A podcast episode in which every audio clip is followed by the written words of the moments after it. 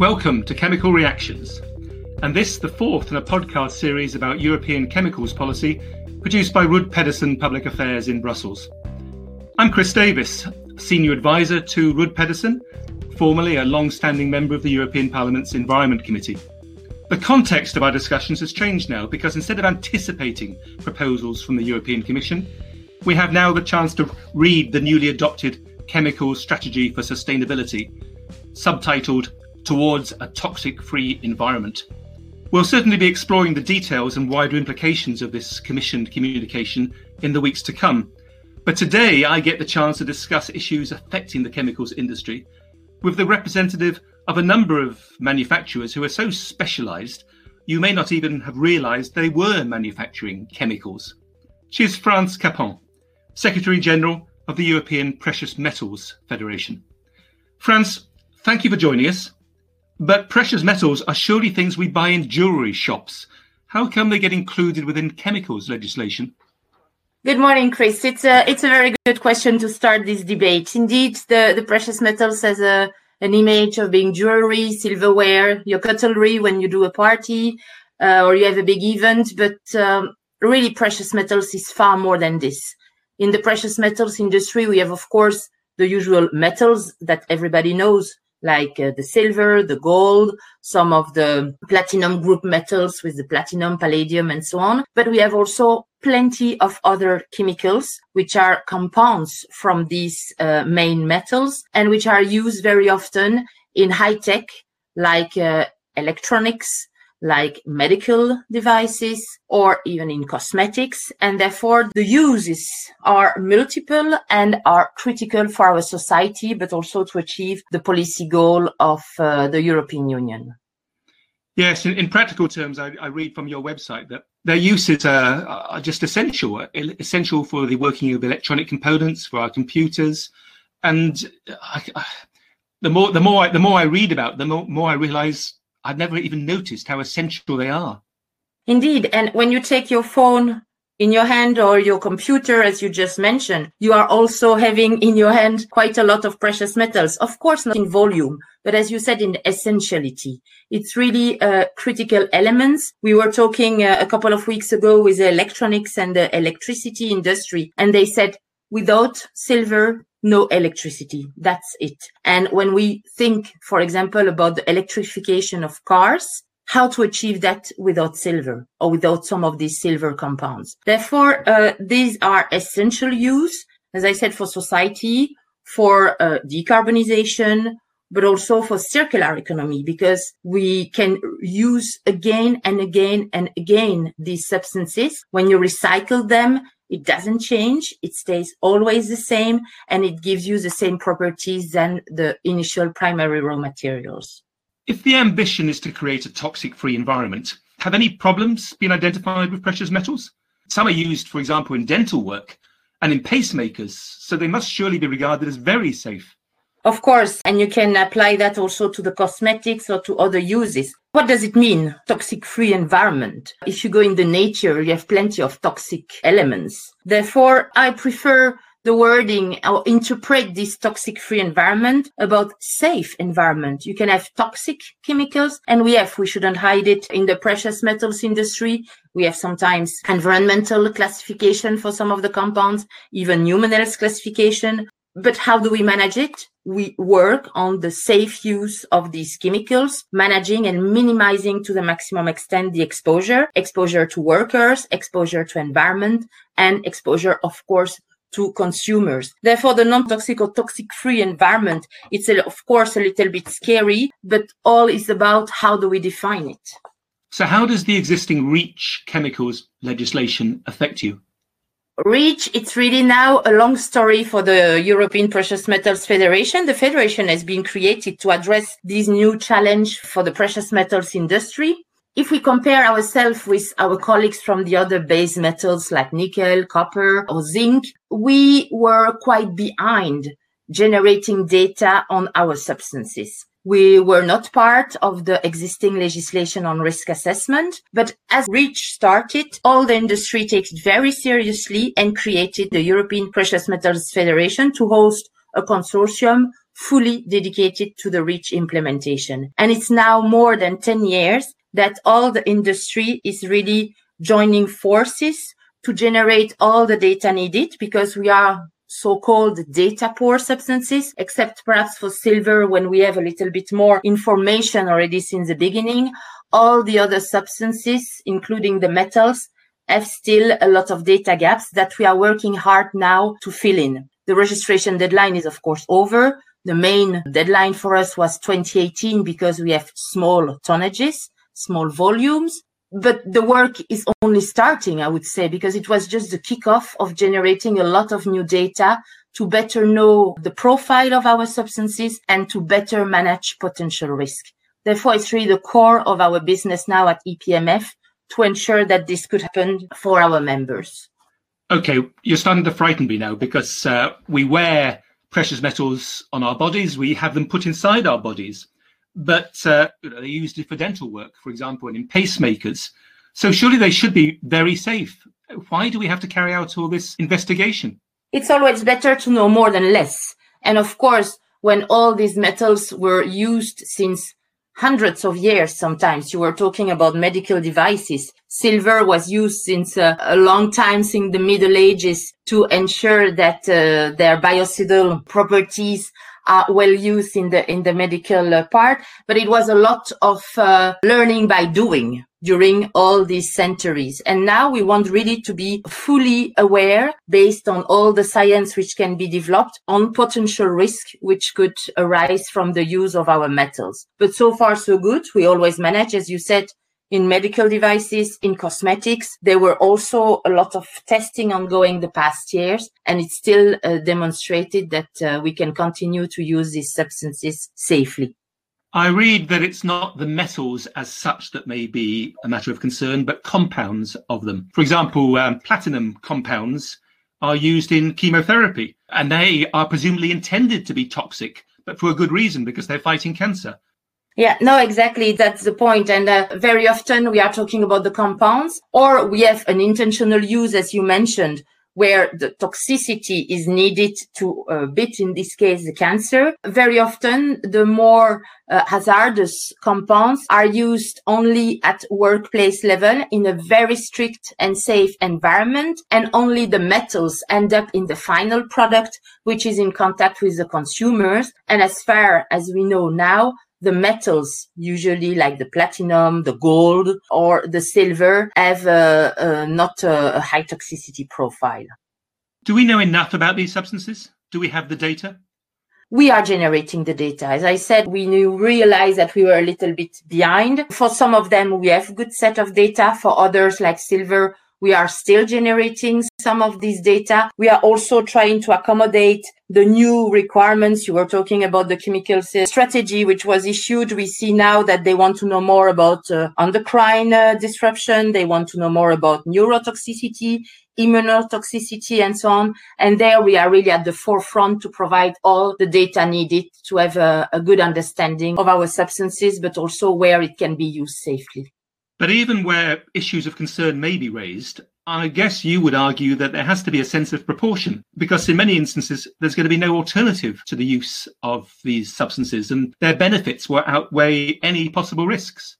Of course, and it's always the balance that we have to take. I saw here that we are talking, and I hear from you that we are now talking more about substance of concerns instead of substance of very high concern which makes already a, a, huge difference, of course, because a lot of substances which were not so much impacted by the definition of substances of very high concern are then now impacted by the, the new approach regarding the substance of concern. I think what is really important in this new chemical strategy is the concept of uh, critical or essential use what is essential. And uh, again, I come back to one of my previous comments about the definition, the criteria that we will set to define it. Therefore, we are confident and we are ready to contribute to this reflection to see how we can continue to use these essential substances to achieve, as I said, or a good added value for society, like in cosmetics, or medical devices, or really continue to support the EU goals for 20, uh, 2050, like the circular economy targets, but also the climate neutrality. And there it's very important to continue and to be able to use all these substances uh, in that context. France, what about the sourcing of precious metals? They may be perfectly safe in their uses, but someone somewhere has to get them out of the ground, and the conditions in which they work may be very, very far from ideal. Is this a matter of concern to your members? Yes, of course. Our members have developed with uh, the collaboration of uh, other associations like the LBMA or the LPPM in the UK industry schemes to address this responsible sourcing. The precious metals industry has not waited at all the conflict minerals regulation, uh, which will be enforced in the EU as of uh, January 2021. It's, it's a major concern for a lot of our members and they have all the required certification regarding the sourcing. Moreover, a lot of them are recyclers. And I think that, of course, we cannot avoid and we need the primary materials to address the future demand. That's clear. But we want also to promote strongly the recycling. And there, of course, we deviate a little bit from the chemicals management or the chemical strategy. But to do that properly, we need to ensure that all the materials containing precious metals are collected and comes back to the uh, different recyclers and uh, to my members, to the producers, that we can recycle, that we can also reuse these substances and balance as much as possible the need to go on the ground mining new substances and addressing the demand of these precious metals. France, the European Commission has published its new chemicals strategy for sustainability. The devil was going to be in the detail, of course, but how might this affect the providers of precious metals? I'm a positive person by nature. Therefore, I would tell you that I see there for the precious metals industry a lot of opportunities. There are a lot of good things. We are defending, of course, protection of human health and environment. We want to achieve the climate neutrality and the circular economy targets of course, that's really important. We have uh, some concerns reading the strategy regarding, for example, uh, the coherence, especially between this chemical strategy and the target that I just mentioned for 2050. When we read also some of the concerns from the Commission or the target that they have in the organic industry, we want to make sure that they will not develop one solution fitting for all because there won't be one solution fitting for all. It's very important to understand that each sector, each use will have to uh, be considered probably separately, even if we have a lot of common ground to work together what is really important, I think, in the strategy is the fact that they recognize the importance of the chemicals and in the same time of the metals to offer the new solutions and support the Green Deal, but also the digital transition. We were just discussing at the beginning uh, the use of, of our precious metals. It's key for the digital uh, transition. It's key for the electrification. Therefore, it's really nice to hear that. We want to proactively contribute to a series of discussions, to be honest, to make sure that the things goes into the right direction for everybody. And for example, we want to make sure, as I said, that there is coherency between the different policies. We want to ensure that sustainable chemicals and for us sustainable metals, it's well defined, like essential use. It's very important. We want also to be part of the discussion related to the toxic free hierarchy. Therefore, you see, I think we have a lot to do in common and we have a lot of positive ideas that we can bring into the debate to make things progressing and to turn this uh, strategy into a success for industry and for the uh, citizens.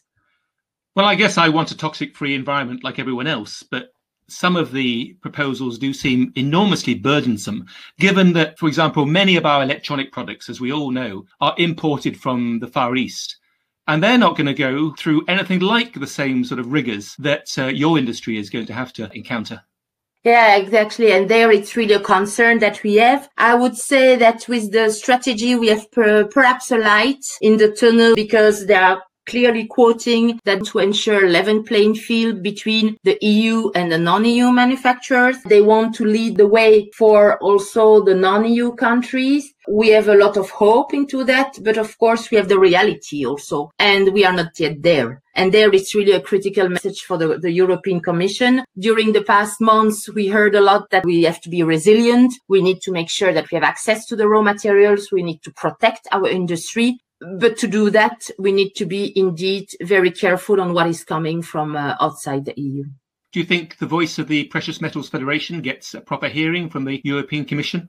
I think fortunately we are not alone. We are going through this new regulatory challenge with a strong mother uh, association, which is Eurometaux, the representative of the European non-ferrous metals industry. Because of course, all what I am telling you, we have some specificities for the precious metals, but it's valid for all the metals. Therefore, just the European Precious Metals Federation or the, the European precious metals industry is not a lot in the balance, but when joining forces with the others, we are a little bit more heard. We are not yet totally there neither, but we will get there, we are sure. And to do that, we are also contributing and collaborating with other industry and especially our downstream users.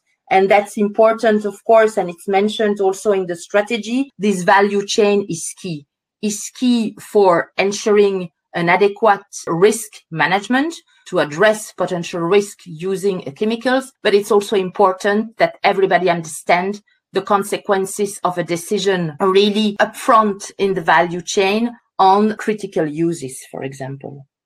For 20 years and more, we've been talking about the idea of promoting innovation and the substitution of toxic chemicals with new and, and safer ones. Is there any need for the substitution of precious metals? Are they simply essential for the purposes to which they're put? I think so. And I don't want to be cynical, but some of the downstream users that we have uh, met recently told us, guys, the price of your metals just pushed us to the substitution where we could. It's perhaps a little bit different from the other metals, but in the precious metals, it's so rare. It's so expensive then when the downstream user use it, it's on purpose. And I think that where it could have been substitute, it was done for that reason mainly. Sometimes also for, for safety reason. In the future, I don't say that we can't, but I see less and less possibility to do it. And I'm not sure that this will be a regulation who will push it more on that uh, in the case of precious metals. One of the objectives of the European Chemicals Strategy is to promote the circular economy but of course, that's something that you must want to do, and indeed are trying to do, because no one wants to throw a precious metal into a incinerator or send it off to landfill. Is there more that can be done to promote recycling? Yes, of course, because what you say, it's totally valid for a jewel, for example. Nobody will never think about throwing away a ring or bracelets with gold or silver in. It's not perhaps so valid for the electronics part. And that's really a bottleneck that we have in uh, the recycling of the precious metals. It's the collection of these items, all the electronics items containing some precious metals. That's true that at this stage, we don't see a lot of incentives from uh, the authorities to the consumers. We don't see neither a lot of understanding from the consumer. They don't know always that they have precious metals in their uh, electronics items. And we need to make sure that all of this is really collected in an efficient way and kept in the EU to be recycled in a, in a safe way and be re-injected in our economy. But therefore, we have still a lot to do. We have a lot, I think, of communication, promotion, and perhaps some political actions to promote this collection of uh, electronic items. But we are confident that the Circular Economy Action Plan will support us in this way. I worked in the European Parliament some years ago on the Waste Electrical and Electronic Devices Directive. Looking at it, I, I still don't think the ambitions have been anything like realised. No, agree. We are not yet there. And even uh, from our side, we have all the technologies for the recycling for most of these items. There are still something going wrong in this collection, indeed, and in the work done or the work, the actions done by the consumers from time to time. Over the next 10 years, we expect to see a, a, doubling of chemical production across the world. Where's Europe going to be in this, uh, so far as precious metals are concerned? I don't have personally at the European Precious Metals Federation uh, clear figures about that. Uh, as I said, our target is chemicals management, but we know that the demand is increasing and that our members are there and ready to address it. Therefore, I don't see indeed different conclusions from precious metals that what we have for the chemicals or for the metals in general. The demand will increase until 2050 for sure, just as we said previously to address the challenges like electrification, circular economy target and so on. Therefore, uh, yeah, we are really within this same position with an increase of our production. You expect still, though, a, a, big role for precious metals to be playing. In fact, an increased, enhanced role for precious metals in the years to come. Yes, we don't see how it can be different with electrification coming, that's for sure. We saw also with the COVID crisis that for the investment, precious metals was an important value to take into account to protect some of the capital. Therefore, also in this field, it's not the end at all, of course, of the precious metals. You have also all the medical applications, which are critical and, uh, and important for the society, contributing to a healthier world in the future. Therefore, indeed, I don't see at all this changing for the 10 or 20 coming years. France, uh, you're Secretary General of the European Precious Metals Federation. Are there any perks of the job? Do any of your members come along and leave free samples? I would love to. Unfortunately not. Unfortunately not.